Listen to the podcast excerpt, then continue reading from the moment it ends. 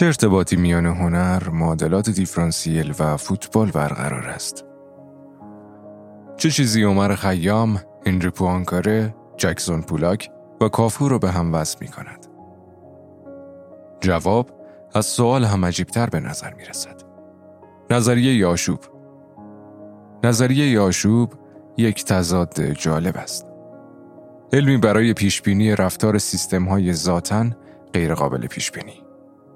در واقع نظریه آشوب یک ابزار ریاضی است که به ما اجازه می دهد ساختارهای زیبایی را از آشوب به دست آوریم. درست مانند محاسبات خیام، نقاشی های پولاک یا نفوس های سرعتی کافو از کناره های مستطیل سبز.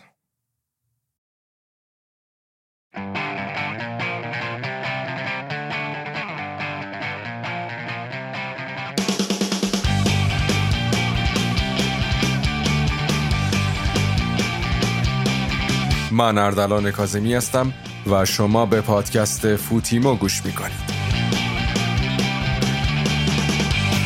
درود به همه دوستان. با سی پنجمین اپیزود پادکست فوتیمو در خدمت شما هستیم. این پادکست رو من به اتفاق دوستانم شهریار نوبهار و روزبه پناهی تولید می‌کنیم.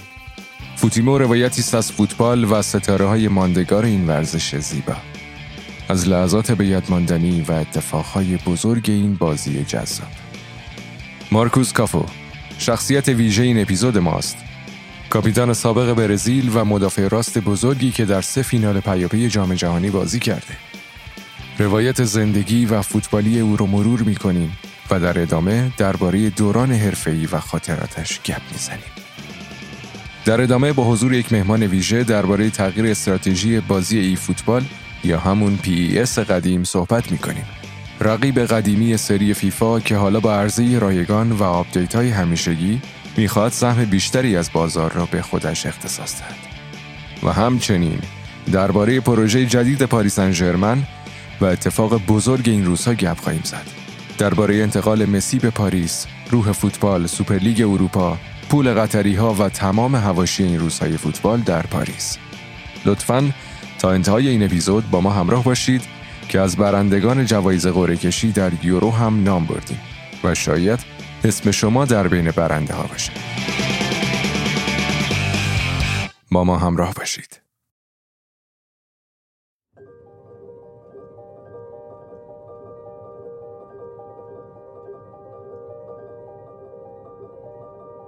شالوده اصلی نظری آشوب بر این است که نظم آشوب همیشه مخالف و در مقابل هم نیستند. سیستم های آشوبناک ترکیبی جذاب از نظم و آشوبند.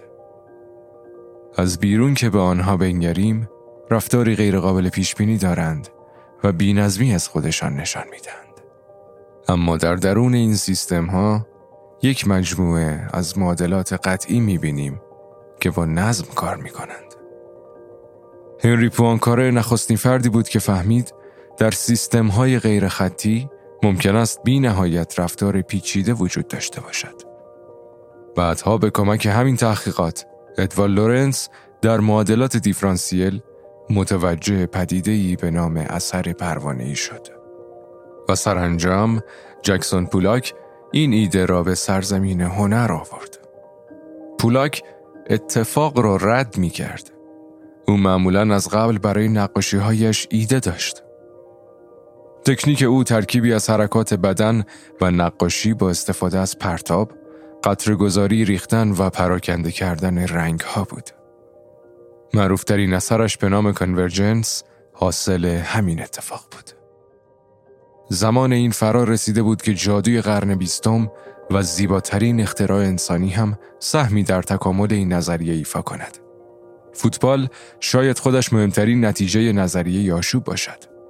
حالا نوبت پندولینو بود. قطار سری و سیر فوتبال برزیل و جهان. مارکوس اوانجلیستا د مورایس یا همون کافو. خب الان این کماکان این نباید ایران باشه ایران؟ آقای کافو آقای کافو آقای کافو وای چرا؟ چرا؟ go back alphabetically, so we go back to Group B. Let's see where Islamic Republic. انگار که زندگیش برگرفته از همین نظریه بود.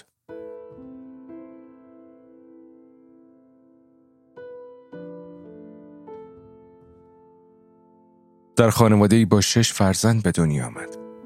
در هفت سالگی فوتبال آکادمیکش را شروع کرد. اما تا 18 سالگی هنوز عضو تیم جوانان باشگاهی نبود. کورینتیانس، پالمیراس، سانتوس و امینی رو گفتن به درد تیم آنها نمی‌خورد. شانس آورد که در آخرین تلاشهایش تل سانتانای افسانه او را در ساپالو پذیرفت. شش سال در برزیل بود و ناگهان به اسپانیا رفت. از رال زاراگوزا به یوونتوت را در یک سال تجربه کرد. بازگشت از اسپانیا به وطنش. مدتی بعد دوباره به اروپا برگشت و باز هم ناگهانی به پایتخت ایتالیا. باشگاه گرگ های رومی و درست وقتی که همه فکر می کردن بازنشست می شود باز هم در ایتالیا ماند و به میلان رفت.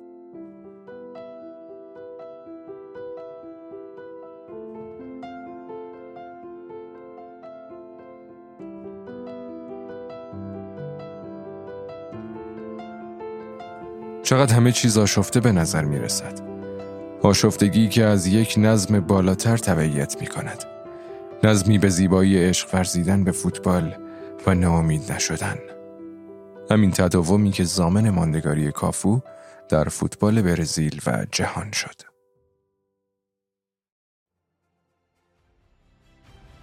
تصویر برزیل برای سالها یه تیم سراسر تهاجمی بود تیمی که تو همه دقایق و با همه بازیکناش حمله می‌کرد.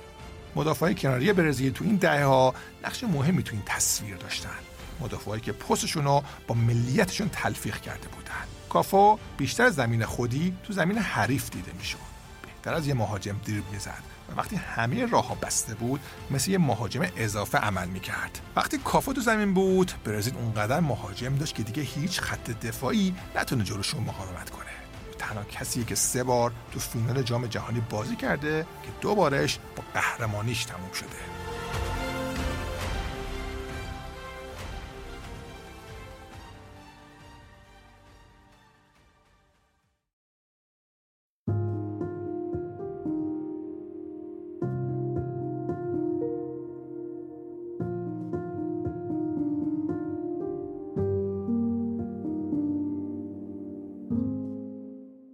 فوتبال روز رو فراموش کنید. میخواییم از دو سه دهه قبل حرف بزنیم. وقتی که فوتبال اهمیتی برای مدافعین کناری قائل نبود و آنها را فقط ابزاری برای پر کردن فضاها می‌دید. مدافعین راست حتی مظلومتر هم بودند. اغلب آنها را به یک برچسب متهم می کردند. بی استعدادترین بازیکن تیم. کسی که در نبودش مشکل حادی پیش نمی آید. و حتما یکی هست که بتواند در آن پست بازی کند. سالها باید میگذشت تل سانتانای افسانه‌ای و شاگردش کافو می آمدند تا این نگاه را از بین ببرند. تا به اینجایی برسیم که مدافعین کناری نقشی اساسی در طراحی حملات و ساختار دفاعی هر تیمی داشته باشند. کافو با اون تداوم بینظیر، دریبلها و سانترهای جذاب و توانایی بازی کردن در تمام خطوط میانه و عقب زمین نمادی از فوتبالیست کاملی بود که توتال فوتبال هلندی ها وعده اش را می‌داد. او از مهمترین ستونهای رومی بود که پس از سالها قهرمانی سریا را به دست آورد و نقشی حیاتی در قهرمانی های میلان آنجلوتی در ایتالیا و اروپا را داشت. با برزیل کوپا آمریکا و جام جهانی را فتح کرد و در سال 2020 عضو تیم منتخب تاریخ توپ طلا هم شد و چه بسا بهترین دفاع راست تمام ادوار تاریخ فوتبال.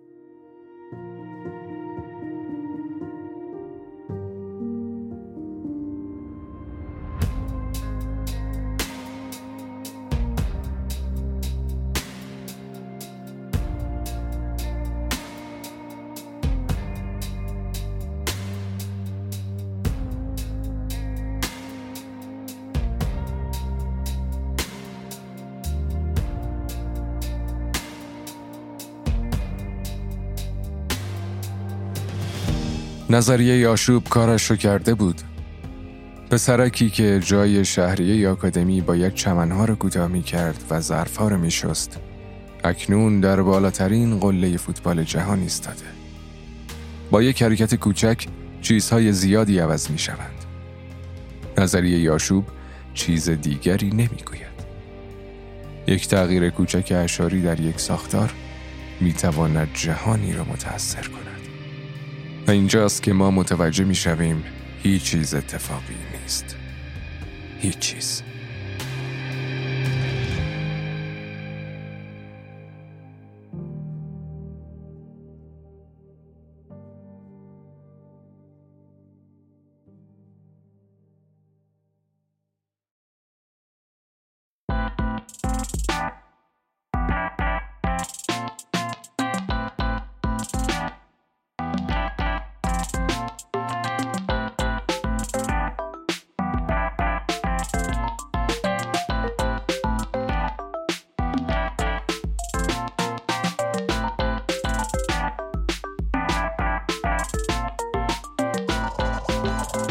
بله به استودیوی فوتیما برگشتیم. روزبه پناهی اینجا در کنار من هست. مرسی اردلان بابت روایت. من سلام می‌کنم به همه و مثل همیشه شهریار اینجاست. روز به سلام می‌کنم به تو اردلان و همه شنونده خوبمون که تو این اپیزود با ما همراهن. خب شهریار اپیزود کافو فکر کنم یه اپیزود دیگه که ما یه ذره از دوباره از اروپا جدا شدیم برگشتیم به کل جهان بعد یورو. و کافو هم یه بازیکن بزرگی چهار تا جام جهانی و دوتاش هم برده و و یه کریر عجیب غریبی هم داشته. اصلا یکم برای از فکت های دوران بازیگریش میگی؟ آره چون یه مقدار بازیکن قدیمی تری ممکنه بچه های نسل جدید زیاد باش آشنا نباشن ولی برزیل که می‌دونی سری اسم عجیب غریب دارن. کافو هم مستثنا نیست. مارکوس اوانجلیستا دمورایس. اینو اگه یادتون موند این اسم واقعی کافوه. که 142 تا بازی ملی برای برزیل کرده که اصلا این رکورد برزیله. و چهار تا جام جهانی بوده همونطور که تو گفتی. جالبه که تو سه تا فینال جام جهانی پی در پی حضور داشته که خب دوبارش هم قهرمان شد دیگه. و الان از این جنبه واقعا خیلی رکورد داره. تو کوپا آمریکا هم دوباره چهار دوره بازی کرد که دو دوره باز اونجا هم پشت هم قهرمان شده. تو 97 و 99 و تو سال 97 جام کنفدراسیون هم با برزیل برد. یه دوره واقعا پر افتخاری داشت تو تیم ملی برزیل. در اون جام کنفدراسیون جالب تو عربستان برگزار شده. خیلی تورنمنت کلاسیکیه. مثلا دوستان اگه گیگ برن ویدیوهاشو واقعا جذابه. جدا از اینا هم حالا بخوایم باشگاهیشو بگیم که تو ساو پائولو ساراگوسا یوونتود اینو با اون یوونتوس اشتباه نکنید باشگاه تو برزیل. پالمیراس روم و میلان بازی کرده نزدیک 400 تا بازی رسمی باشگاهی داشته. حالا افتخارات شخصیش هم که زیاده. من چیزایی که برام جذاب تر بود این بود که تو سال 94 بهترین فوتبالیست آمریکا جنوبی شد. تو تیم منتخب یوفا بوده سال 2004 2005 عضو تالار مشاهیر روم و میلان بوده. و تو 2020 هم که بالون یا توپ طلا اومد منتخب ادوارش رو انتخاب کرد کافو دفاراست اون تیم بوده. و فکر می‌کنم همین نشون میده که چه بازیکن مهم و نمادینی برای دفاراستا روز بگید همیشه نگرش که به دفاراستا هست اینه که اینا بازیکنه بی استعدادترین بازیکنای تیمن چون میشن دفاع راست مثلا پستای دیگر نمی‌تونه پاسش برابر اون گوشه وایسان کاری می‌کنه ولی فکر می‌کنم کافو جز اولین بازیکنه بود که این نگرش رو تغییر داد و به همه ثابت کرد که ببین دفاع راست بازی کردن هم می‌تونه متفاوت باشه. و حالا ما الان دیگه تو این فوتبال مدرن هم می‌بینیم که چقدر full back ها wing back ها تو سیستم مختلف خیلی مهمه. آره این حالا گفتی. قدیم می‌گفتن که اگه یه نفر خیلی مدافع خوبی بود که دفاع آخر می‌شد اگه خیلی کار هجومی و لبه خط خوب بود که مثلا هافبک کنار می‌شد.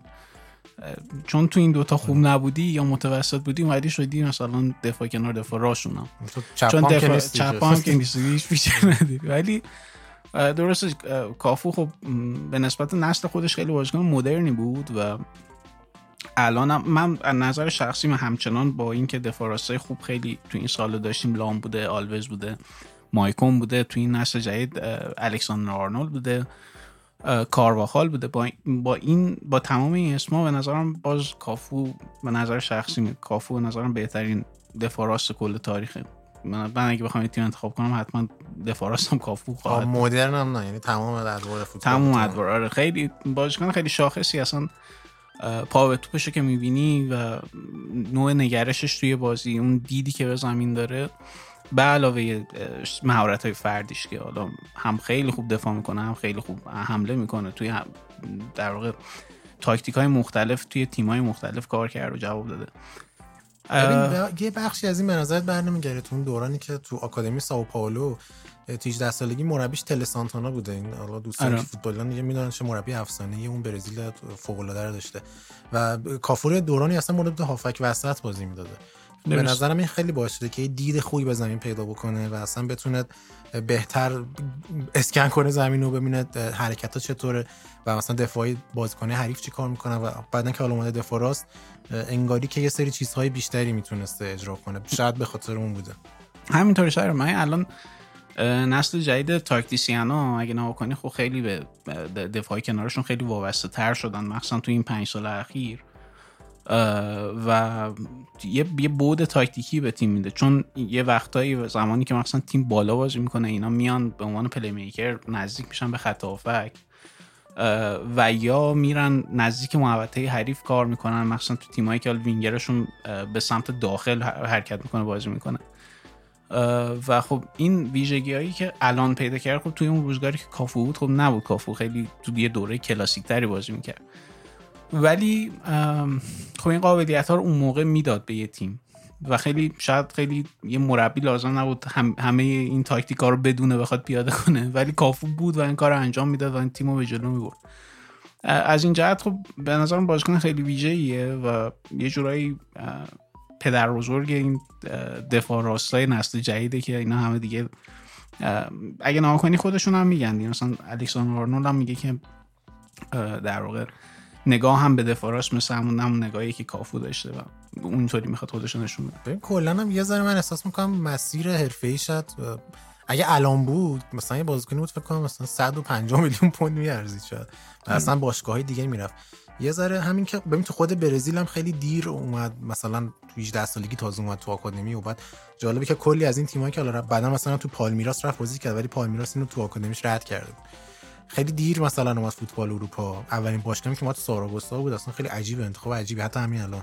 که البته جالبه باز با اونا یه جام اروپایی برده. فکر کنم Cup Winners' Cup برده که جزء آخرین جامایی که اصلا کلا ساراگوسا برده. و بعد دوباره برگشت برزیل. از اونجا اومد روم.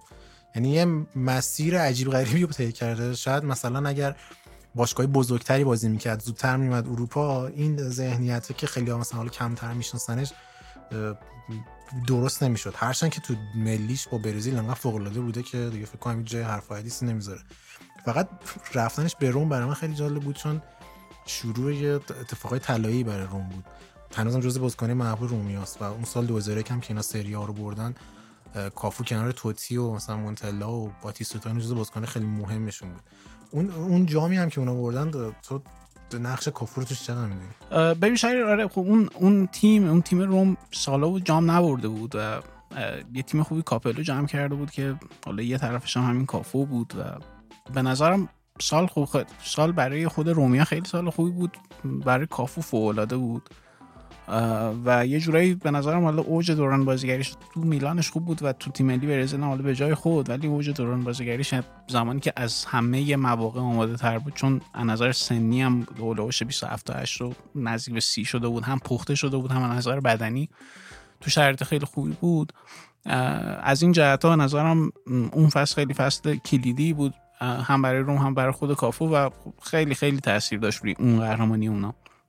مخصوصا حالا با آمارای پاس گل و اون آمارای دفاعی که مسال به جا گذاشت یه ذره اگه حالا بیایم جلوتر زمانی که از روم میاد میره میلان یه, یه دیدگاهی هست که انگار این دیگه فوتبالش می‌خواد دیگه تموم شه یه ساله آخرش چون این کنی میلان تو اون دهه قبلی و اون یه, نسلی از بازیکن‌ها داشت مثل همون کاستا کورتا و نمی‌دونم کالاتزه و مالدینی و نستا و اینا که همه نزدیک به سی شده بودن و سنا همه بالا بود.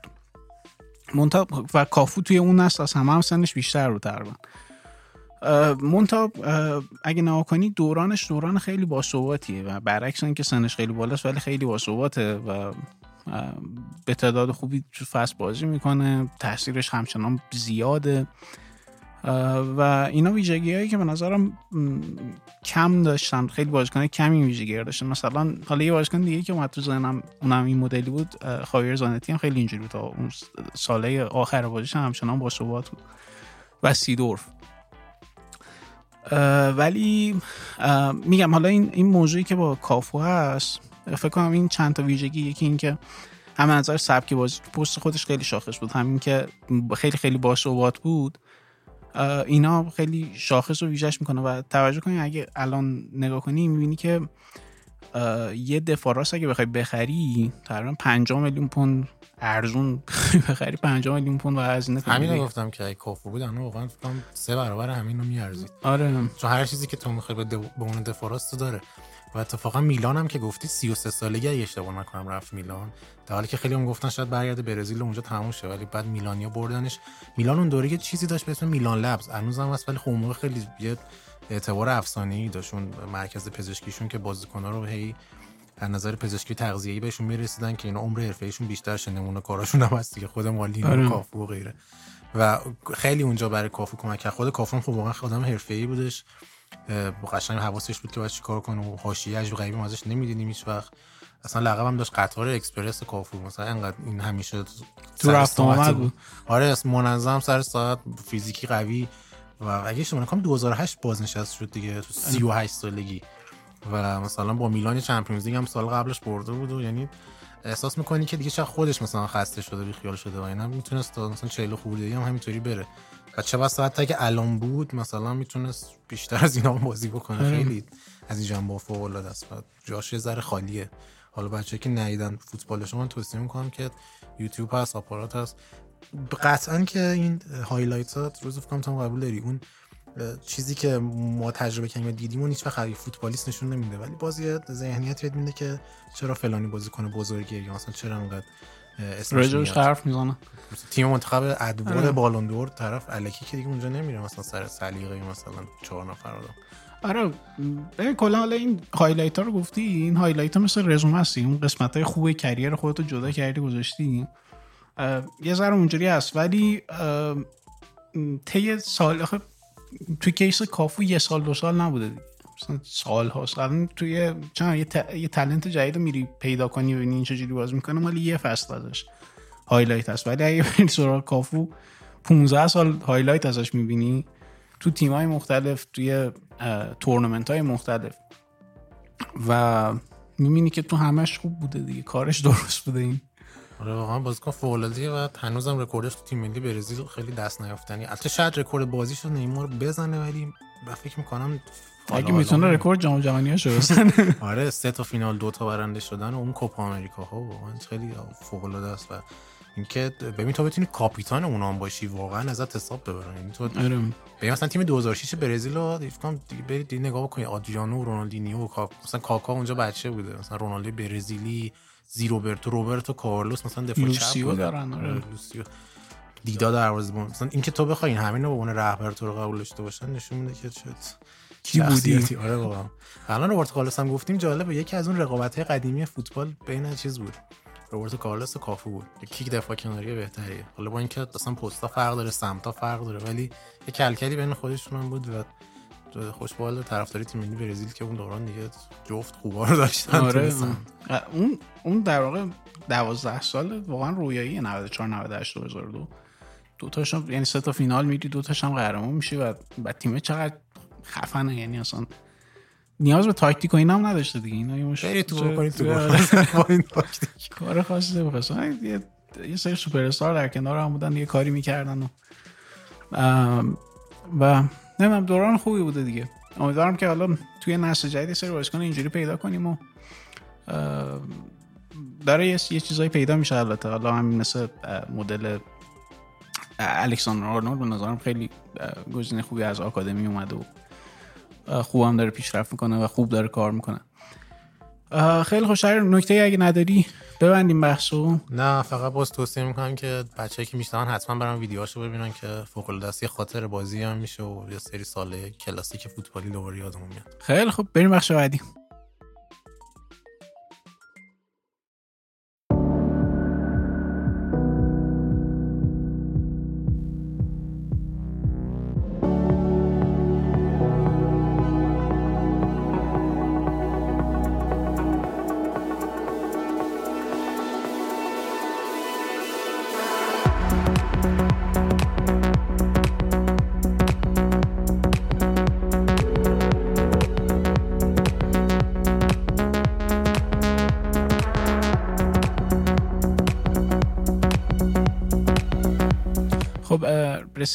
بخش قرعه کشی آخرین قرعه کشی از جشنواره یورومون که با اسپانسری فوتاب بود. و من از در واقع توی این کاسه ای که داریم یا گویی که داریم یه سری اسما رو در واقع از بچه‌ای که کامنت گذاشتن توی پلتفرم های مختلف داریم و من یه انتخاب کنم. بچه های شهر Castbox خیلی ناراضی هم ما کامنت همون زیاده برنده نمیشیم. بزنیم چی در میاد. خدایا. سینا ام تلگرام. شهر Castbox نفرین شده فکر کنم. خیلی خب شهر بیا تو هم گوی و میدان ببین چیکار می‌کنی. یه Castbox در بیار. تلاش هم می‌کنم از شهر Castbox در بیار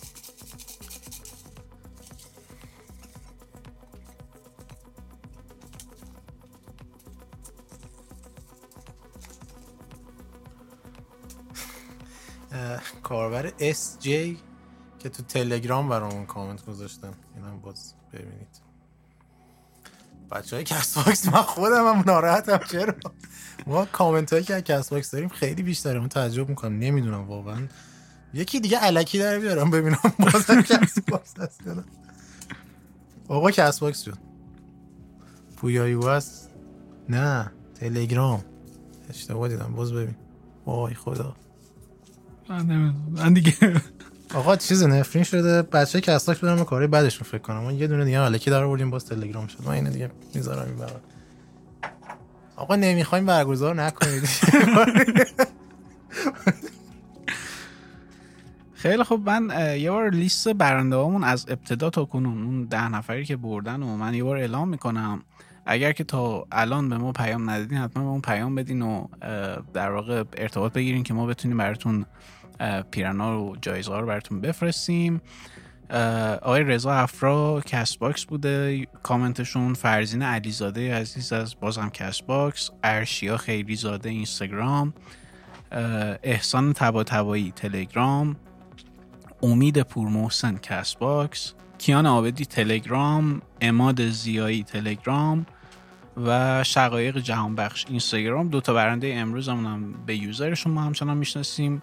SJ تلگرام سینا ام تلگرام و با اون ارتباط بگیرین که بتونیم جواز براتون ارسال کنیم. بازم بهتون تبریک میگم. فکر می‌کنم تا بتونیم توی دو هفته اول شهری بر جواز براتون ارسال کنیم و شهری یه ترکیب هم داشتیم؟ آره یه پست تو تلگرام گذاشته بودیم که حالا بچه ها ترکیب منتخبشون از یورو 2020 رو هم بگن. حالا ما الان فرصت کردیم که نمایشش بدیم. چون خاطرتون باشه ما اپیزود قبلی ترکیب منتخب فوتیمور از یورو گفتیم.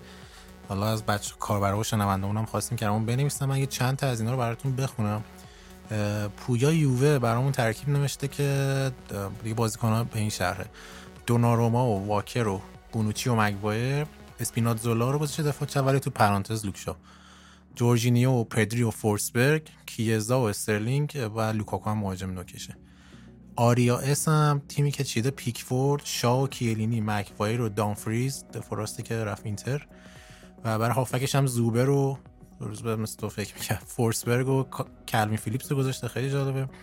تو خط حملش هم رونالدو پاتریک شیک و کیزا. علی هم ترکیب که برامون فرستاده یان سومر رو گذاشته دروازه. واکر دفاع راست بونوچی و مگوایر اون وسط هم اسپینازولو دفاع چپ هافکاش هم جورجینیو پدری و فورسبرگ. کیزا و رونالدو و استرلینگ هم مهاجماشن و یه ترکیبم که با عکس برامون فرستادن خانم مریم درودگر. از عکسی که تو تلگرام گذاشته بودیم ترکیبشون رو چیدن. 4 3 سیستمشون. پیکفورد مگوایر بونوچی واکر و اسپینازولا خط دفاعشونه.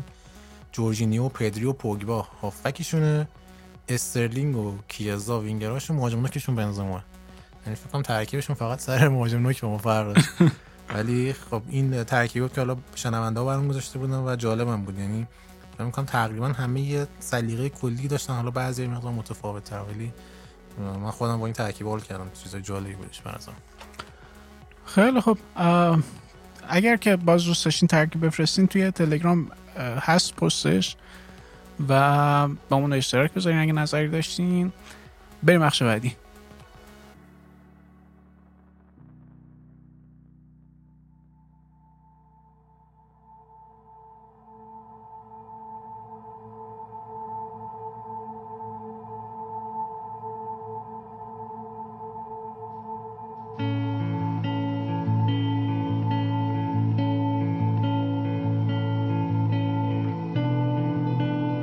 خب خیلی متشکریم که تا این لحظه با ما همراه بودید اگر به شنیدن روایت های فوتیمو از سایر اسطوره های دوست داشتنی فوتبال علاقه مند هستید می‌تونید فوتیمو رو در اپل پادکست، کست باکس، اسپاتیفای، گوگل پادکست و سایر اپلیکیشن های مخصوص پادکست و در اونجا ما رو دنبال کنید تا زودتر از هر جایی جدیدترین اپیزودها رو هم بتونید دریافت کنید و هم بشنوید. در توییتر، اینستاگرام، آپارات و تلگرام هم می‌تونید با جستجوی فوتیمو F O T E A M O ما را پیدا کنید و حتما برامون نظر بذارید. بگید که علاقه دارید روایت کدوم فوتبالیست رو بشنوید یا درباره اپیزودها و بحث‌های داخلش برامون نظر بذارید و ما رو راهنمایی کنید که پادکست بهتری بسازیم. ما حتما کامنت ها رو جواب میدیم و اگر هم در تلگرام برامون voice بفرستین با صدای خودتون پخش می‌کنیم. فوتیمو صدای همه اونایی هست که فوتبال یک بازی زیبا و جشنی بی پایان می‌دونن و این ورزش واسهشون خود زندگیه. بازم ممنون که ما رو همراهی می‌کنید. بریم برای ادامه پادکست.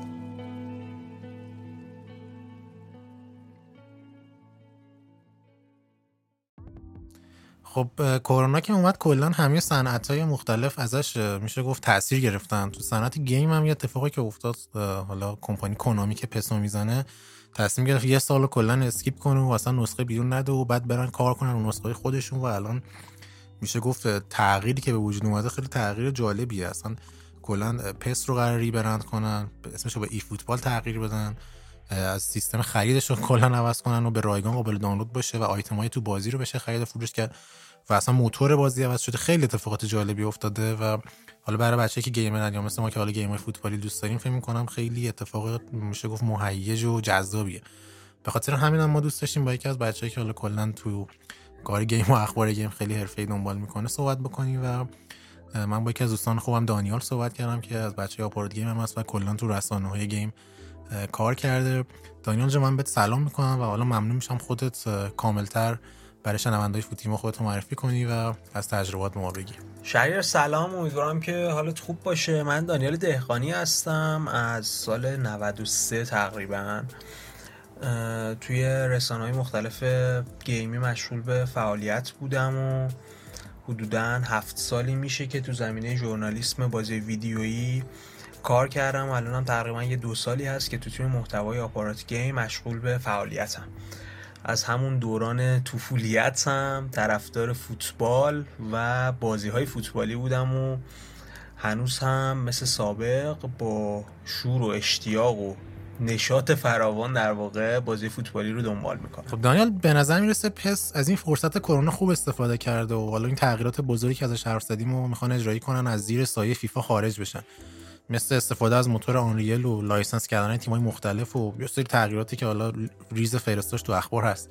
نظرت درباره این فرایند کلا چیه و فکر می‌کنید چرا کنامی و حالا PES به این سمت رفت؟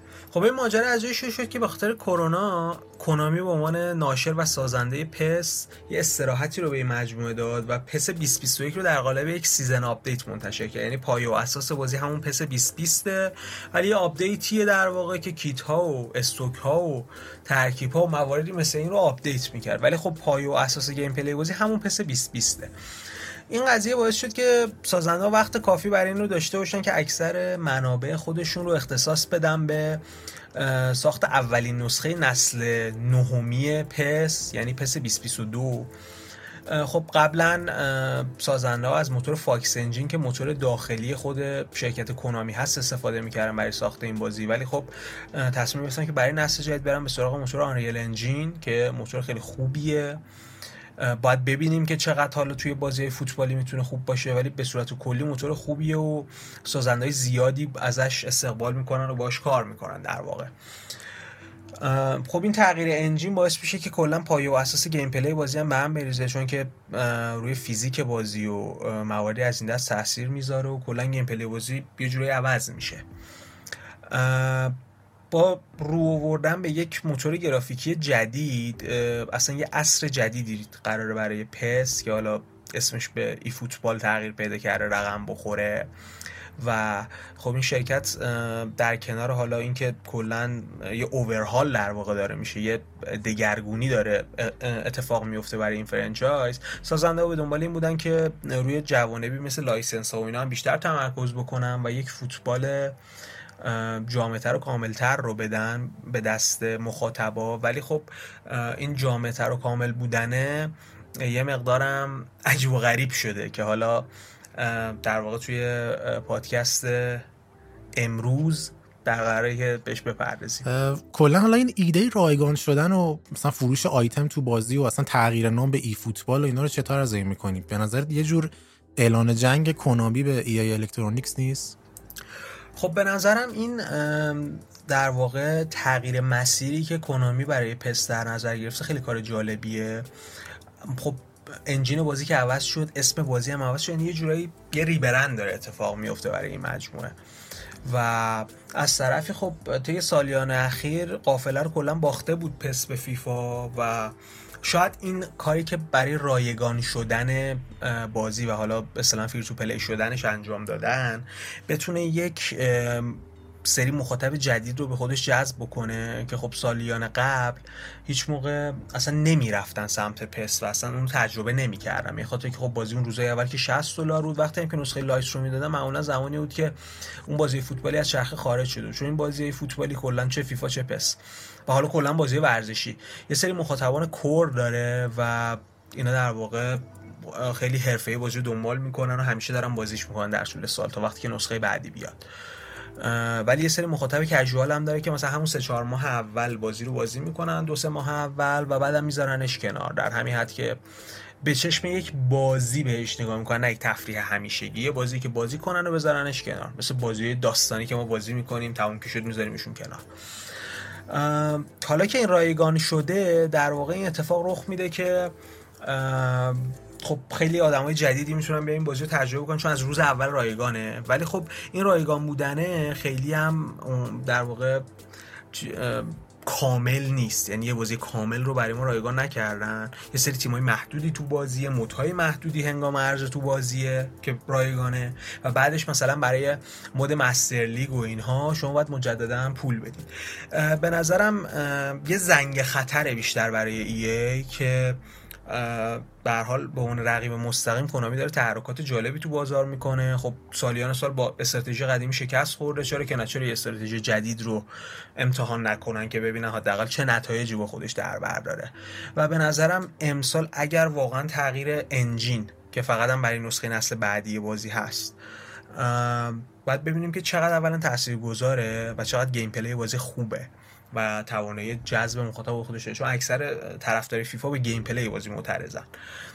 اگر gameplay مناسب باشه و بعدش بتونن تند تند برای بازی update عرضه بکنن بازی رو به روز نگه دارن به نظرم نسبت به چند سال اخیر نتیجه خیلی بهتری برای PES که حالا اسمش eFootball شده رقم می‌خوره. و حالا فکر می‌کنی فیفا هم تو آینده مجبور بشه به این سمت بره و از PES تغییر کنه یا مثل قبل می‌خواد بازی ها رو مستقیم بفروشه و اصلا مدل خودش رو نگه داره؟ تو اینکه فیفا قرار برای آینده چه استراتژی رو در واقع در پیش بگیره به نظرم باید یه نگاهی به شایعاتی که اخیرا منتشر شده بندازیم.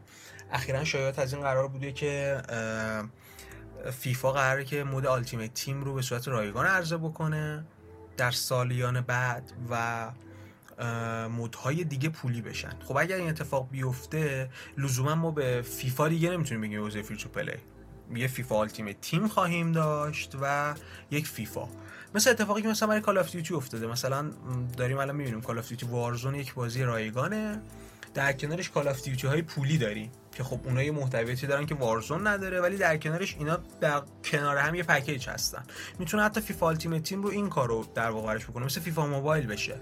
یعنی یک سال برای این بازی update منتشر بکنه بعد دوباره از صفر پاک کنه اون کارت های قدیمی رو مثلا database ی که توی یک سال داشتن و دوره از اول شروع بشه ماجرا همزمان مثلا عرضه فیفا 23 در حال در حال حاضر در حال در حد یه شایعه است خیلی نمیشه روش در واقع اتکایی کرد. امسال هم که حالا فیفا 22 اومده به شکل سنتی داره 60 دلار از 70 دلار برای نسخه نسل بعدی 60 دلار برای نسخه نسل هشتمی پول می‌گیره از مخاطب و بعید نیستش که در آینده فیفا هم به این سمت و سو بره چون همین الان فیفا التیمیت تیم درآمد سالانه میلیارد دلاری داره. بنابراین در همین حال که بازی 60 دلار قیمتشه. خب اگر رایگان باشه شما به این فکر بکنید که چقدر مخاطب جدید برای این بازی میاد چقدر پول قراره تو این بخش خرج بشه و چقدر می‌تونه برای ای ای جالب باشه. از طرف دیگه فیفا خب یه سری مخاطب داره که کیکاف بازی می‌کنن کریر مودش رو می‌خوان بازی بکنن. حتی season می‌خوان بازی بکنن من دوستانی دارم که season بازی می‌کنن و خب برای اونها هم یه محصول با قیمت پایینتر مثلا 20 دلار 30 دلار 40 دلار هر چقدر می‌تونه در نظر بگیره و اونا هم برن به اون سمت و اونو بازی بکنن. در با توجه به استراتژی کلی شرکت EA که به سمت in-app purchase و خریدای در اون برنامه و اینا میره و کلا علاقه داره به بحث microtransaction و سوداوری خیلی خوبی هم از این بحث داره من اینو بعید نمی‌بینم که در آینده یه استراتژی شبیه به این ولی خب طبیعتا با حالا مکر های همیشگی EA بتونیم روی franchise فیفا ببینیم. ولی خب فیفا با توجه به ذات پرهزینه ای که داره همون هزینه license فیفا خب خیلی بالاست. یه مقدار نسبت به PES خب من حس می‌کنم که باید بیشتر و با احتیاط تر و با دقت بیشتر در واقع این سمت و سو رو انتخاب بکنه برای خودش. و حالا به عنوان سوال آخر فکر می‌کنین نبرد فیفا 22 و حالا پس یا ای فوتبال جدید و کی برنده میشه امسال؟ و حالا تو سال آینده چطور؟ فکر می‌کنی فیفا همچنان به این تسلطش ادامه میده یا ای فوتبال می‌تونه فاتح جدید این بازار بشه؟ خب به نظرم ما دو تا استراتژی مختلف رو داریم اینجا می‌بینیم. فیفا 22 اومده که ایرادات gameplay خودش رو برطرف بکنه یه سری نوآوری جدید تو بخش career mode و اینا داشته باشه مثلا و بتونه کلا اون درخواست های سال پیش طرفداری خودش رو برطرف بکنه و همونا یعنی به داشتن همون مخاطبان قبلی راضیه. چون هر ساله هم که فروش فیفا همیشه بالا بوده خصوصا تو اروپا. و تمام تلاششون هم در همین راستا بوده که همون چیزی که داشتن رو بهترش بکنن یه مقدار. اما از طرف دیگه ای فوتبال اومده و کلا یه استراتژی جدید رو امتحان داره می‌کنه که بتونه اصلا یه سهمی از بازار فیفا به خودش اختصاص بده و کلا یه سهمی از بازار رو بگیره که قبلا به سمت پس نمی اومدن بنابراین به نظرم ما شاید دو تا استراتژی متفاوت هستیم که جفتشون می‌تونن موفق باشن. ما اینجا لزوما شاید یک برنده نداشته باشیم. هم ای فوتبال بتونه به نسبت استانداردهایی که برای خودش تعیین کرده موفق عمل بکنه و هم فیفا. فیفا که موفق عمل می‌کنه هیچ شکی توش نیست. کماکان مردم اروپا میرن و فیفا رو می‌خرن. ای فوتبال هم می‌تونه با این کاری که کرده به نظر من مخاطب اولیه رو به خودش بگیره. اما اینکه بتونه این مخاطب رو نگه داره خب یه بحث دیگه است. چون این یه هنر دیگه است در واقع. اینکه شما مخاطب رو جذب کنید و بتونید مخاطب رو نگه دارید دو تا کار کاملا متفاوت هستن دیگه محسوب میشن. توی هر زمینه ای تو زمینه گیم که خب بیشتر هم چون خیلی ها هستن که یعنی شما برای اینکه بخوای اون رو نگه داری اون مخاطب رو باید کاری بکنی که مثلا هفتگی به صورت هفتگی در واقع بازی بکنه و توی اوقات فراغتش وقت خالی بکنه و اختصاص بده به اون بازی. پس با کار راحتی طرف نیستن. در نهایت به نظر من فیفا کماکان به لطف ریشه ای که دوونده در طی سالیان اخیر در طی شاید بتونم بگم ده سال اخیر 15 سال اخیر تقریبا از همون سال 2011 12 بود که دیگه خیلی شروع شد اختلاف زیاده بین فیفا و پس. به نظرم کماکان می‌تونه این نبرد رو پیروز باشه. اما به شرطی که به نظر مخاطب گوش بده. چون مشکلی که الان اکثر گیمرهای فیفا دارن از جمله خودم با فیفا اینه که به فیدبک های ما اونقدر توجه نمیشه. امسال هم برای من مثلا کد بتای فیفا ارسال شد. من feedback هام رو براشون ارسال هم کردم و خب انتظار دارم وقتی که وقت گذاشتم و برای بازی محبوبم feedback ی رو نوشتم برای نسخه بتاش تو نسخه اصلی خب دیگه اون ایرادات رو نبینم. سال پیش که به حرف ما زیاد گوش نکرد. حالا باید ببینیم امسال چی کار می‌کنه. و بازم میگم این بازی لزوما قرار نیست یه برنده داشته باشه. این جنگ بین این دوتا اسم پرآوازه. و امسال خصوصا می‌تونه سالی باشه که هر دو جبهه این جنگ با موفقیت برن و روی این فکر بکنن که سال آینده چجوری با هم دیگه گلاویز بشن. شهریار جان بازم تشکر می‌کنم که منو به این قسمت از پادکست فوتیمو دعوت کردی. امیدوارم که صحبت های ما بتونه در تصمیم گیری بهتر مخاطبای پادکست موثر عمل بکنه و در کل هم سال فوتبالی خوبی رو تو دنیای بازی ویدیویی شاهد باشیم. چون خیلی از gamer ها ساعتهای قابل توجهی از time بازی کردنشون به بازی فوتبالی اختصاص میدن و طبیعتا هر چقدر بازی های با کیفیت تری رو تو بازار شاهد باشیم می‌تونیم بیشتر لذت ببریم. مرسی ازتون و خدا نگهدار. مرسی دانیال با ما گپ زدی. حالا ان فرصت بشه اصلا مفصل‌تر درباره بازی های game فوتبالی هم باید گپ بزنیم. ممنون. بریم بخش بعدی.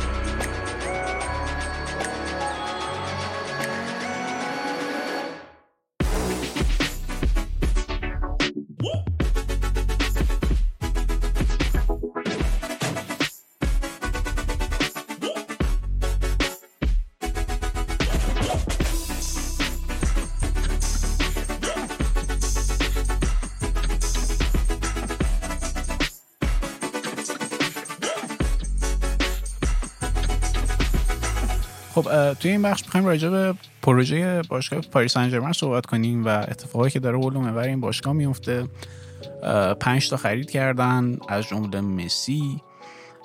مثلا یه جورایی بازار رو شخ زدن. و جالبه که در واقع هزینه ترنسفر هم ندادن. از بازیکنایی که گرفتن اکثرا بازیکنای آزاد بودن فری ایجنت بودن. و این کسان حالا این ترکیبی که درست کردن و خب ما می‌خوایم یه ذره به این بپردازیم که اوضاع این پروژه به چه شکلیه. این ترکیبی که اینا درست کردن مربیشون پوچتینو که قراردادش هم تمدید کرده. و البته که این پوله اصلا داره کجا میاد و اهدافش چی و چه ارتباطی با قطر داره و جام جهانی و خیلی مسائل این شکلی. برای بخش اول این صحبت منشر اگه موافقی راجع به خود ترکیب پی صحبت کنیم. و اینکه اصلا این در واقع لئوناردو این انتخابایی که کرده لئوناردو اصلا انتخاب کرده ناصر خان انتخاب کرده پوچتینو انتخاب کرده. چیکار دارن می‌کنن؟ فکر می‌کنم پسر ناصر خان نشسته تو فیفا 21 مثلا گفته اینا رو من دوست دارم تو فیفا 22 باشون بازی کنم. یه تیم اونجوری چیزه. ما خودمون شوخی می‌کردیم گفتیم کسی سال بعد تو فیفا 22 پاریس بر من یونایتد چرا برمیدارم. بعد تا می‌دیدم فکر کنم توییتر دورتموند بود. نوشته بود که ازتون خواهش می‌کنیم همتون تو فیفا 22 پاریس بعضیاتون هم ما رو بردارید. خیلی قضیه چیز شده و راست میگی. ببین ترانسفراشون فکر کنم اشرف حکیمی که حالا 60 میلیون یورو اگه اشتباه نکنم براش پرداخت کردن دیگه واینالدوم و دوناروما و مسی که اصلا دیگه هیچ راموس. و راموس همه فری ترانسفر اومدن. البته که روز اینو بگم فری ترانسفر حالا یه اصطلاحی ها چون پشت اون قضیه آره تو مثلا برای راموس پول ندادی به رئال.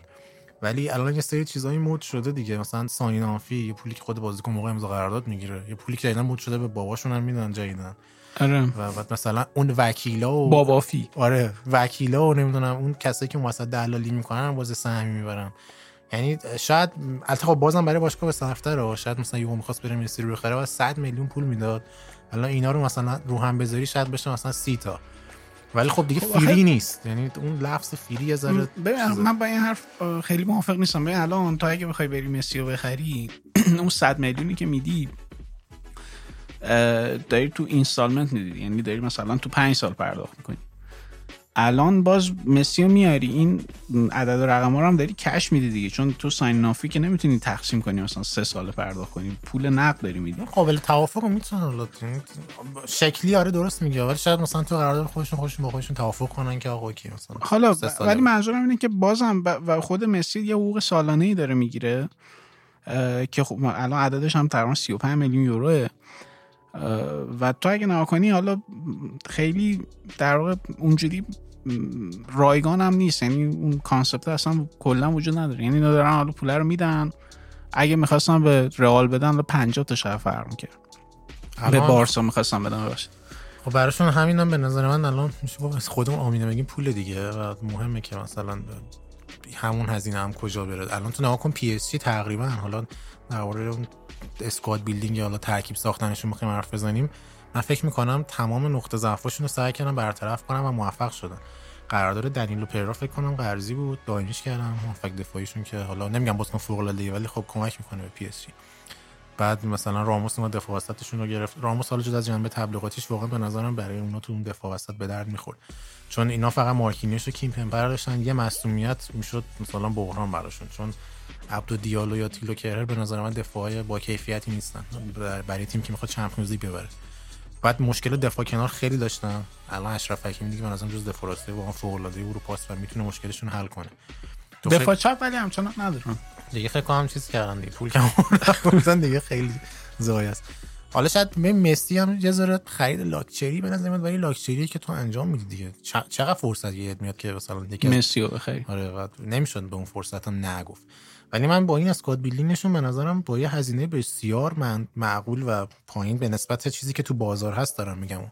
تونستن ترکیب خوبی بسازن و واقعا اینجا باید دست بهشون گفت و حالا نقش لئوناردو هم یه سری جا بوده یه سری جا هم نقش لئوناردو نبوده دیگه. یه سری جا مثلا مسی باباش زنگ زده به ناصر خلاف و گفته که بارسا اینجوری شده ما می‌خوایم بریم مثلا حالا تیم شما پیشنهادتون چیه؟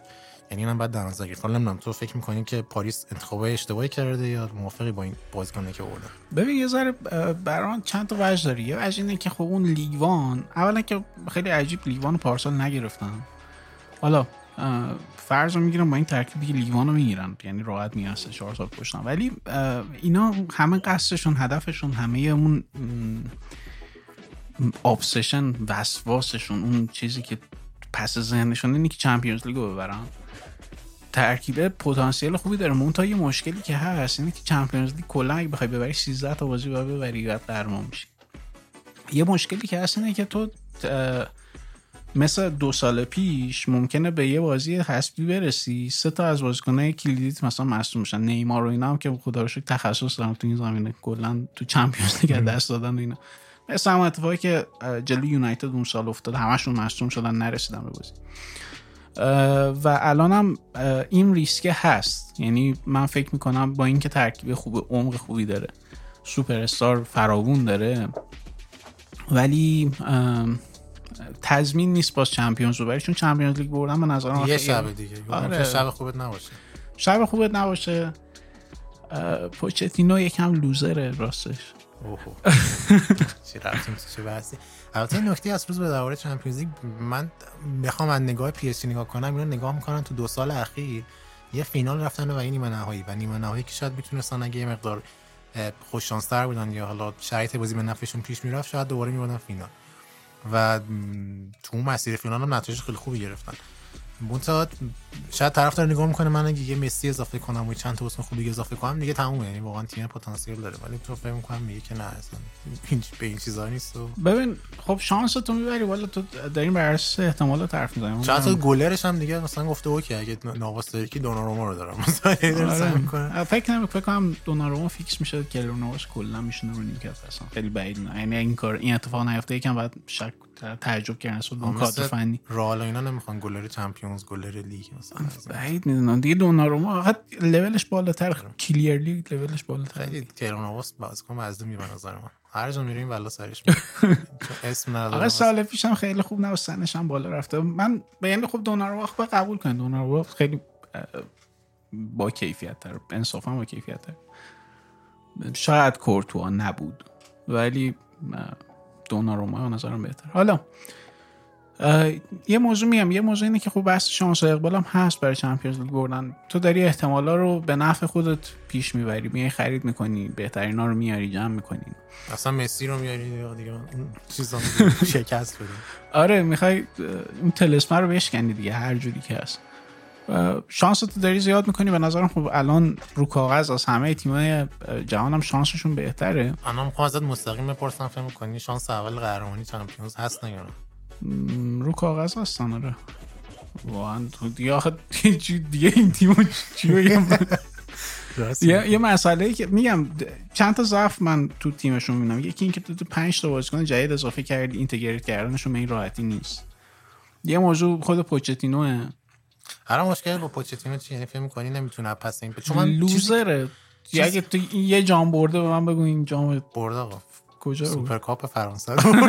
خیلی جام معتبر با کجا بوده؟ نمی‌دونم اصلا چه اسم عجیب غریبی هم داره. trophy نمی‌دونم دست فلان این چیز عجیب است. کلا این چیزای فرانسه رو هیچ وقت نمی‌فهمم. ولی اتفاقا خیلی این account توییتری به شوخی می‌گفتن پوچتینو بالاخره جام ولی ببین نمی‌دونم. آقا جلو لیل هم باختن سوپر کاپو ببین نمی‌دونم پوچتینو اه، م- چیزی که الان من ازش دیدم نشون داده که می‌تونه با این سوپر استارا کنار بیاد رابطش ما همشون خوبه. حتی تو نگاه کنی امباپه هم الان درسته تو رسانه داره یه سری چیزا می‌کنه ولی جنجالی درست نشد امروز هم باز حالا موقعی که داشتیم رکورد می‌کردیم من نگاه می‌کردم پوچتینو گفته امباپه میمونه و مثلا تو, تو این پروژه با ما هست. حتی اگه سال بعد بره ولی امسال هست.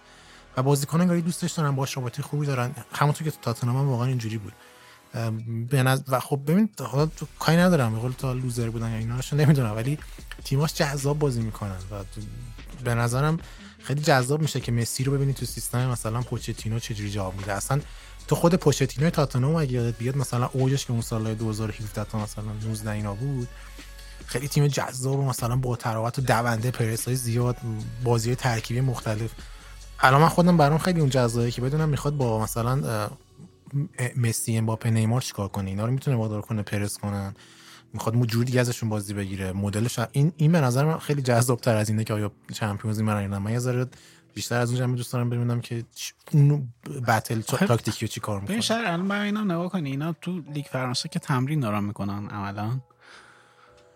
یه سوال اینه که اینا کی می‌خوان تجربه کسب کنن که مثلا یه سری آزمون خطا بالاخره باید با این ترکیب بکنی دیگه. جدی تیم بزرگ باید بازی کنی. یه بار چند تو تو لیگ انگلیس باشی هفته اول دوم چون الان آرسنال نه کن نمیگم مقایسه کنیم. آرسنال همین سه هفته اول با سیتی و چلسی بازی داره. همون سه چهار هفته اول تکلیفش معلوم میشه که اصلا می‌تونه نمی‌تونه. تاکتیکا درست غلط همه چی معلوم میشه.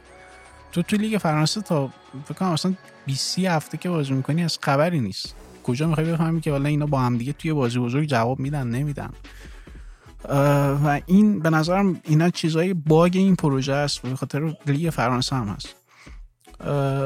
و این که اصلا بازیکن ها اون موقعی که می‌رسی به چمپیونز لیگ و اون به اون بازی حساسه آیا اون تفکره اون میل به پیروزی اون آمادگی رو دارن یا با یه چالش سخت مواجه بشن شوکشون می‌کنه؟ این چیزهایی که به نظر مشکلایی که سر راه این پروژه است ولی خب باید دید بر- ولی بازم میگم رو کاغذ شانسشون خیلی خوبه. ولی خب تو خودت کلا نظرت رو پوچتینو خیلی مثبته. یعنی تو کلا میگی مربی خیلی خوبیه.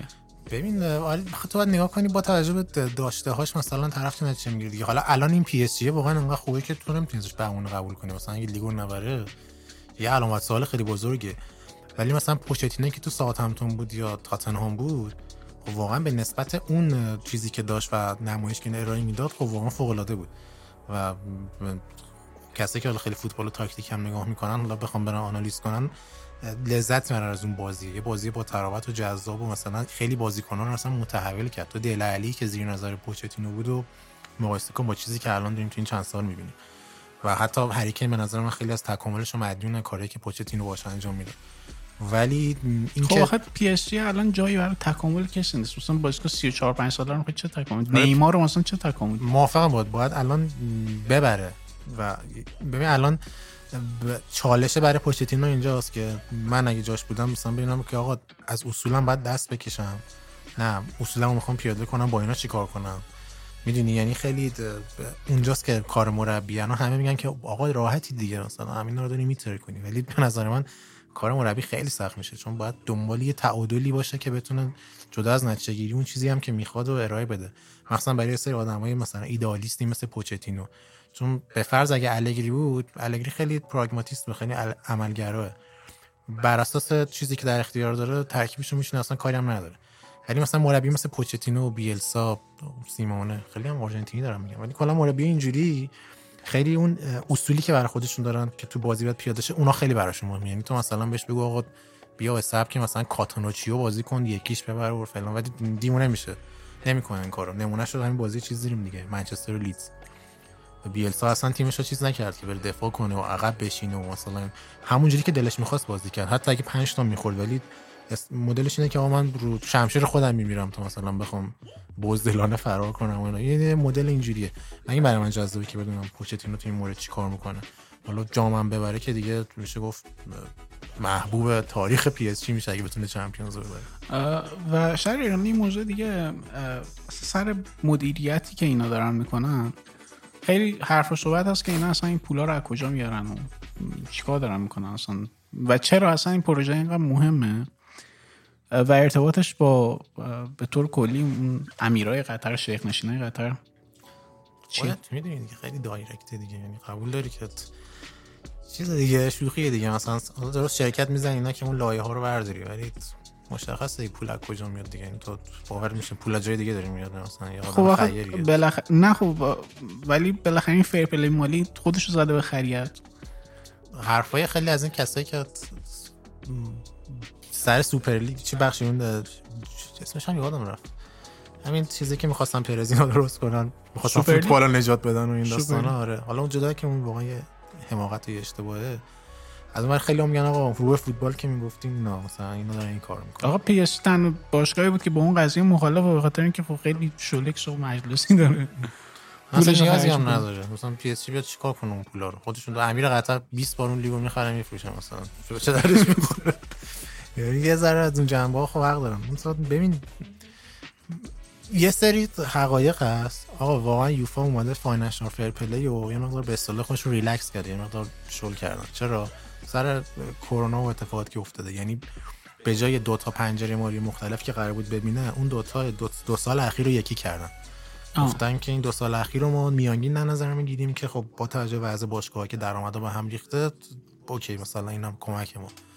ولی با وجود اینم من عجیبه برام که مثلا پی اس جی transfer fee نمیگم و ویج اینا حقوق اینا رو چجوری داره میده؟ یعنی بیشتر الان ویجی که دارن میدن نزدیک 400 و خورده میلیون پوند. بعد اصلا این revenue از 500 کجا داره. میاد؟ ببین تیم خب انگلیسی ورزشگاه هم که خالی بوده. ورزشگاه خالی بعد حق پخش هم اونجا ندارین که. کانال پلاس باش شبکه فرانسویه ورشکست شد اصلا پول نداد به اینا. بعد از این اینا نتونستن بفروشن. لیگه که نصفش اون یادتون سال اول کرونا که اصلا کنسل شد فرانسه. آره. کلی مرشان جریمه بدن. این پوله داره از کجا میاد؟ مثلا تو لیگ انگلیس اوکی واقعا یه پول دارن اسکای و بیتی میدن بین المللی پول میدن. هر باشگاه دقیقا 100 میلیون پوند داره.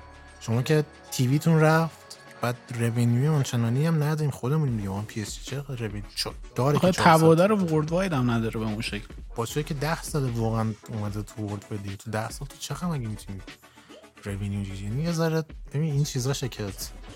آدم براش جای تعجب دیگه. نمی‌دونم چجوری هم. جای تعجب نیست. همه می‌دونن ولی کسی هم کاری نمی‌کنه. یعنی خب یه دی قور می‌زنن ناراحتن. یا چرا اینا دارن خرج می‌کنن؟ مثلا رئال 900 میلیون یورو بدهکاره بارسا بیشتر یه میلیارد. اصلا وضعیت عجیب غریبه برای یه سری باشگاه. یووه نمی‌تونه مثلا لوکاتلی رفتن خریدن مثلا نحوه خرید لوکاتلی رو نگاه می‌کنی شهر. فرش خریدم آره.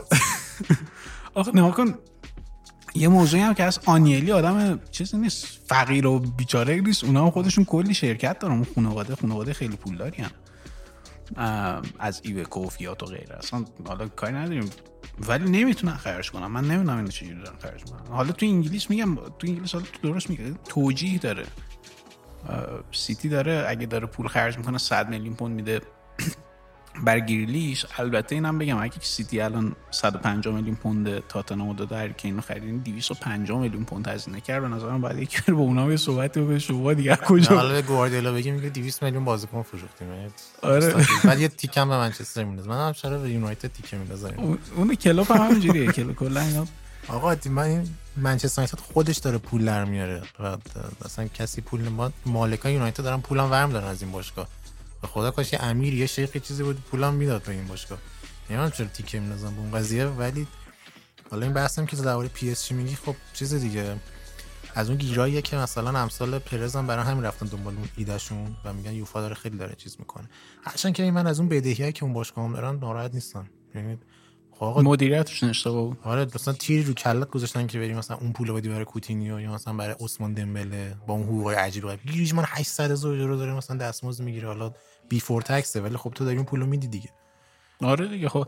به الان نه همین سه تا بازیکن که گفتن از که 400 میلیون یورو هزینه داشتن دیگه. دمبله کوتینیو گریزمان همه رو 100 خور همه رو کلا به جز اون کلا می‌رفتن release clause پرداخت می‌کردن. با هیچ کی negotiate نمی‌کردن. کلا کمر بسته قتل نابودی باشگاه باید مثلا میگن که ما به مشکل خوردیم. خب این چیزا هم بالاخره خودتون باید مدیریت کنید دیگه. یعنی درسته که خب الان هست. الان مشکل هم اینه که اگه پی اس جی همین کارا رو می‌کرد یه امیر قطری بود همین بدهی رو صاف کنه. منتها الان تو case بارسا کی بیاد بدهی رو صاف کنه؟ کسی, کسی نیست بیاد بدهی رو صاف کنه. ساختار باشگاهشون اصلا اونجوری نیست. و نمی‌دونم واقعا چیزی یک ببین حالا این کلا مسئله کلی که واقعا باید بررسی شه خارج از این حرفا. ولی من احساس می‌کنم پی اس جی الان اتفاقا خیلی به نظر من به موقع عمل کرد سر این قضیه. market ی که الان هست به اصطلاح انگلیسیش buyer's market market خریدار است. قیمت به شدت پایینشون همه دنبال پول نقدن. و خب تو وقتی پول داشته باشی تو این بازار خیلی راحتی دیگه. مثلا جنسی که شاید مثلا بخوای بری 20 تومن واقعا پولش باشه رو با 15 تومن می‌تونی بخری شاید حتی پایینتر. و آره بعد صحبت کنی که آقا اینقدرش رو میدن. و اون طرف هم چون پول نقد می‌خواد با تو راه میاد. و پی اس جی و سیتی و اینها تو این بازار از اون برتریشون استفاده می‌کنن و خب راحت هم پولو خرج می‌کنن دیگه. و می‌تونن سالها جلو بیفتن به نظر من. آره خود transfer market امسال شهر یه transfer market ی بود که اگه نگاه کنی کلی بازیکن توش در در دست رسن. فکر کنم اولین سال بود که مسی و رونالدو هر دو در دست رسن. هر کی می‌رفت می‌تونست رونالدو رو هم اگه می‌خواستن می‌تونستن بخرن. امباپه هم حتی در دست رسن. یعنی همه چی در دست. هر بازیکنی تو هر پستی. بهترین های جهان الان در دسترس بودن. و میام تو دفاع مثلا وارنش در دسترس بوده راموس در دسترس بوده. کلی دفاع دیگه هم مثلا از نمی‌دونم نیکولاس زوله و کریستیان رومرو و نمی‌دونم توی اشرف حکیمی که اون طرف ماجرا دفاع راست بود الان برای دفاع چپ فکر کنم یارو مندز اسپورتینگ اصلا دفاع چپ خوب خیلی تو بازار نبود. ولی هافبک وسط کاماوینگا از پوگبا اگه کسی پولشو می‌داد بود. و همینجا اگه نگاه می‌کنی یه بازاریه که از کلی بازیکن توی بازاره و بازیکن خوبی. و به قول تو در واقع بازار خریدار است. اگه کسی پول داشته باشه الان بهترین تیم می‌تونه ببنده. یه چیزی تو حرفات گفتی اینو خیلی هم جالبه. رونالدو گفتی تو دسترسه. واقعا که چیزایی که خیلی شایع شده اینه که سال بعد که امباپه احتمالاً میره رئال حالا free transfer رونالدو هم قرارش تمامش با یوونتوس. درست. یه ایده فضایی جالبی از طرف حالا دور و بر آقای ناصر خلیفه که میگن که رونالدو رو می‌خواد بره پی اس جی. رونالدو و مسی. آره دیگه یه چیز درست شوخیه یا مثلا؟ ببین بعید نیست. ببین بالاخره تو فیفا 23 هم یه نمر پی اس جی رو برداشت. البته باید ببینی حالا سال دیگه این اصلا وضعیتشون چجوری؟ همین رونالدو مسی بالاخره الان بازیکنای بالای 33 4 سالن. ببین اصلا چه افت کردن تو چه سطحی هم وضعیتشون. ولی خب برند اون برند رو داری می‌بری اونجا و استفاده های marketing ی خیلی خوبی هم داره برای اینه که گفتی واقعا حالا بنک بعدش هم جمع بندی کنیم. پی اس تو این زمینه به نظر من خیلی پیش روه. بحث branding. آره بحث برندینگ بحث marketing و بحث این که ببین خب بالاخره باشگاهی که تازه داره خودش رو به صحنه جهانی معرفی می‌کنه از پاریس داره استفاده می‌کنه هفته‌های فشن پاریس و غیره خودش رو داره به اون دنیا پیوند می‌زنه. براش برند جردن از بسکتبال ان بی ای آورد پیوند داد با فوتبال و رو پیرنش جردن می‌زنن و مثلا Champions League ا رو با جردن بازی می‌کنه. خیلی جالبه. و از اون طرف بازیکنایی که می‌گیره مثلا دیوید بکامو نیاز نداشت ولی اوورد مثلا اون سالها که بکام بالاخره خب یه چهره برای خودش پیوند خورد با پی اس جی. همین اووردن امسال مسی و مثلا همین که حرف از رونالدو. زلاتان راموس. آره و تو نگاه کن که کاپیتان رئال و بارسا رو با هم خریدن دیگه فوق العاده است. کاپیتان هلند هم فکر کنم واینالدوم تو یورو بود اگه اشتباه نکنم. اونم آوردن. و بعد مثلا نگاه کن طراحی پیرناشون تو این چند ساله من حالا پیرنشون به عنوان یه پیرن تیشرت خیلی خوشگله تو این چند سال. خیلی خوب بود. همینطور. و از این جنبه ها خیلی معلومه دارن کار می‌کنن جلو میرن و این داستان من فکر می‌کنم کاری که الان دارن می‌کنن احتمالا ده سال دیگه می‌بینیم که یهو مثلا تو خیابون قدم می‌زنیم می‌بینیم مثلا ده نفر هشت نفر طرفدار پی اس جی تو تو بازار آمریکا خیلی رشد کردن. مثلا به واسطه اون همون marketing که کردن. یکی از target market اشون بازار آمریکا بوده. اونجا اگه نگاه کنی آمار طرفدارشون رو میارن دیگه. مثلا تو Champions League کنی ریهانا میاد شبای Champions League می‌کنه لبرون جیمز برده بودن. یا چیز اومده بود. این خواننده یادم رفت اسم جاستین بیبر اومده بود مثلا. آدمای این gamer معروف هم نینجا کیه اونا مثلا هر category میارن آدمای مختلف اونجا و با باشگاهشون پیوند می‌زنن. از این جنبه خیلی برام جالبه و فکر می‌کنم به این مثلا تو commercial منچستر یونایتد هنوز پیشروه ولی احساس می‌کنم تو PR و مثلا تو digital marketing و branding PSG داره خیلی میدوه دیگه با فاصله از بقیه. یه بخشیش به خاطر حالا شاید پاریس و این چیزاست و یه بخشیش هم به خاطر اینه که باشگاه جدیدی هم خب یه بخش خب به خاطر اینه که پول خوبی دارن سرمایه گذاری می‌کنن تو این زمینه. اونم هست ولی باشگاه جدیدی هم یه ذره سنت شاید خیلی نه. خود PSG کلا فکر کنم 40 سالشه. سنت خاصی ندارن. می‌تونن چیز جدید امتحان کنن. ولی تو الان مثلا بخوای بری به هواداره چون ناتینگهام فارست بگید آخه ریحانا رو بیاریم براتون. یه ذره شاید بگن آقا ما نه صد خورده سال باشه. این مسخره این چیه؟ اون گاردن نیست مثلا بین هوادارشون از این جنبه. همینطور. خیلی اه، یه, یه سوال پایانی من بپرسم. فکر می‌کنی که جام جهانی قطر چه جور جام جهانی باشه؟ من از اتفاقا احساس کنم جام جهانی باحالی میشه. چون مثلا تو زمستون هم می‌خوام برگزار کنم هوا خوبه موقع. و امیدوارم که خودمون بتونیم بریم. خیلی دوست دارم بتونیم بریم. در که نشد قطر امیدوارم بشه بریم و فکر می‌کنم چیز جذابی هم بشه. و قطری مطمئنم سنگ تمام می‌ذارن. قطعا سنگ تمام می‌ذارن که کشور خودشون رو برند کنن. و من فکر می‌کنم خود تیم ملی قطر هم خیلی کارهای عجیب غریبی می‌کنه تو اون تورنمنت. ببینیم. خیلی خوب. مرسی شهریار بریم بخش بعدی.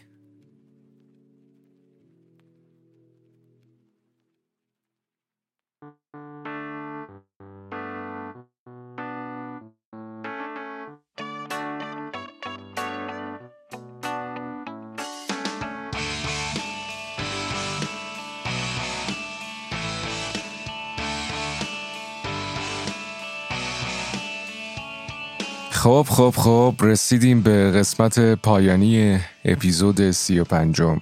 امیدواریم که از این اپیزود هم مانند اپیزودهای گذشته لذت برده باشین.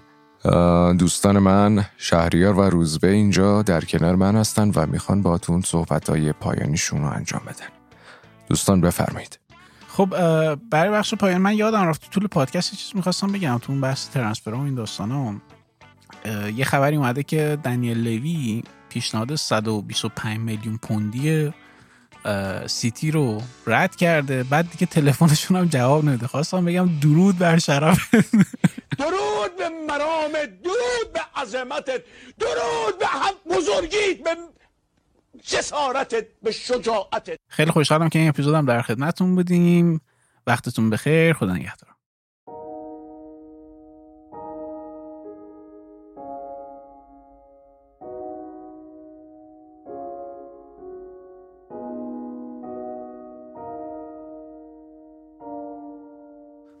ما که اینجا پادکست می‌سازیم آره در فوتبال حرف می‌زنیم خب طبیعتا جدا از علاقه که بهش داریم خیلی وقتا شاید به خاطر اینه که این دنیا برامون دنیا بی تر و جذاب تریه ولی از اون اتفاقی که اون بیرون هم داره میفته خب ما بی تفاوت بهش نیستیم. ماجرای خوزستان بود این اتفاقی که طالبان تو افغانستان رقم زده. ولی چیزی که خود من رو به شخصه این چند وقت واقعا اذیت می‌کنه چون شوخی هم نیست داریم درباره جان انسان ها حرف می‌زنیم. چیزیه که حالا معاون کل وزارت بهداشت می‌گفت می‌گفت روزانه 220 هزار نفر آدم دارن تو ایران به کرونا مبتلا میشن. یه محاسبه ساده بخوایم بکنیم اگه یک درصد این آدم رو از این ماجرا فوت کنن تقریبا میشه 2000 نفر آدم. تو یک هفته 14 هزار نفر آدم میمیرن و مثلا تو یک ماه حالا بخوایم راندش کنیم از که 60 هزار تا آدم. اگه اشتباه نکنم تعریف شهر تو ایران 10 هزار نفره. و مثلا تو یک ماه 6 تا شهر تو ایران انگاری دارن مثلا قتل عام میشن. جدا از این که ما دفاع مقدس 8 ساله که داشتیم جلو عراق تو اون 8 سال طبق آمار رسمی 300 هزار نفر کشته داشتن. جنگی که خب دو طرف بیرحمانه می‌خوان همدیگه رو بکشن. ولی اینجا مثلا تو کمتر از 4 5 ماه تازه کشتای قبلی هم کاری نداریم. اون رکورد رو می‌تونه برای خودش بکنه. چیزی که برخلاف جنگ خیلی قابل اجتنابه. با خرید واکسن با خرید دارو با رسیدگی و با یه ذره دل سوختن من کلا سعی می‌کنم آرزوی بد برای کسی نکنم ولی دوستانی که باعث بانی وضعیت بودن امیدوارم که سر خودشون بیاد که ببینن که بقیه مردم دارن چه رنجی می‌کشن.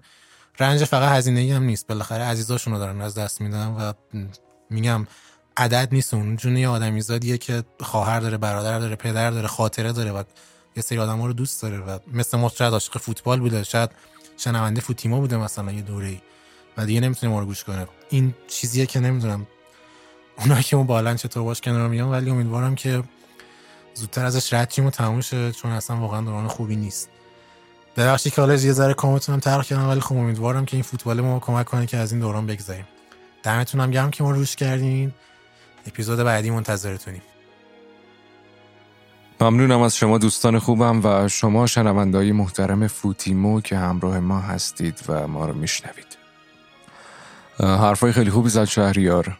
من می‌خوام در انتهای این پادکست یه پارتی بازی بکنم و بگم که من خودم مستقل به صورت جداگونه یه پادکستی هم چند روز پیش لانچ کردم به اسم پادکست در گوشی که اونجا تمام حرفایی که توی فکرم و ذهنم میگذره رو بلند بلند بیان می‌کنم و تلاش می‌کنم که صرفا فقط خودم باشم نه چیز دیگه ای امیدوارم که بتونم اونجا هم در کنار شما باشم و با هم دیگه بتونیم بلند بلند فکر بکنیم و حرفای در گوشیمون رو با هم بزنیم. توی اون پادکست من گفتم که تنها چیزی که این روزها برامون مونده امید به خودمونه. اگر که کسی رو دارید یا کاری رو انجام می‌دید که صرفا حالتون خوبه لطفا تلاش کنید براش و حفظش بکنید توی زندگیتون. و بهش بگید که چقدر دوستش دارید لطفا. بهش ابراز علاقه بکنید. واقعا شاید فردای دیگه نباشه هیچ کدومون از چند ثانیه بعدمون یا چند ساعت و چند روز بعدمون خبری نداریم. بگذاریم. اینجا تهران.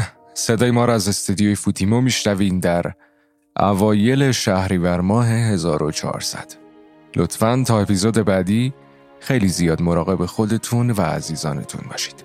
فعلا.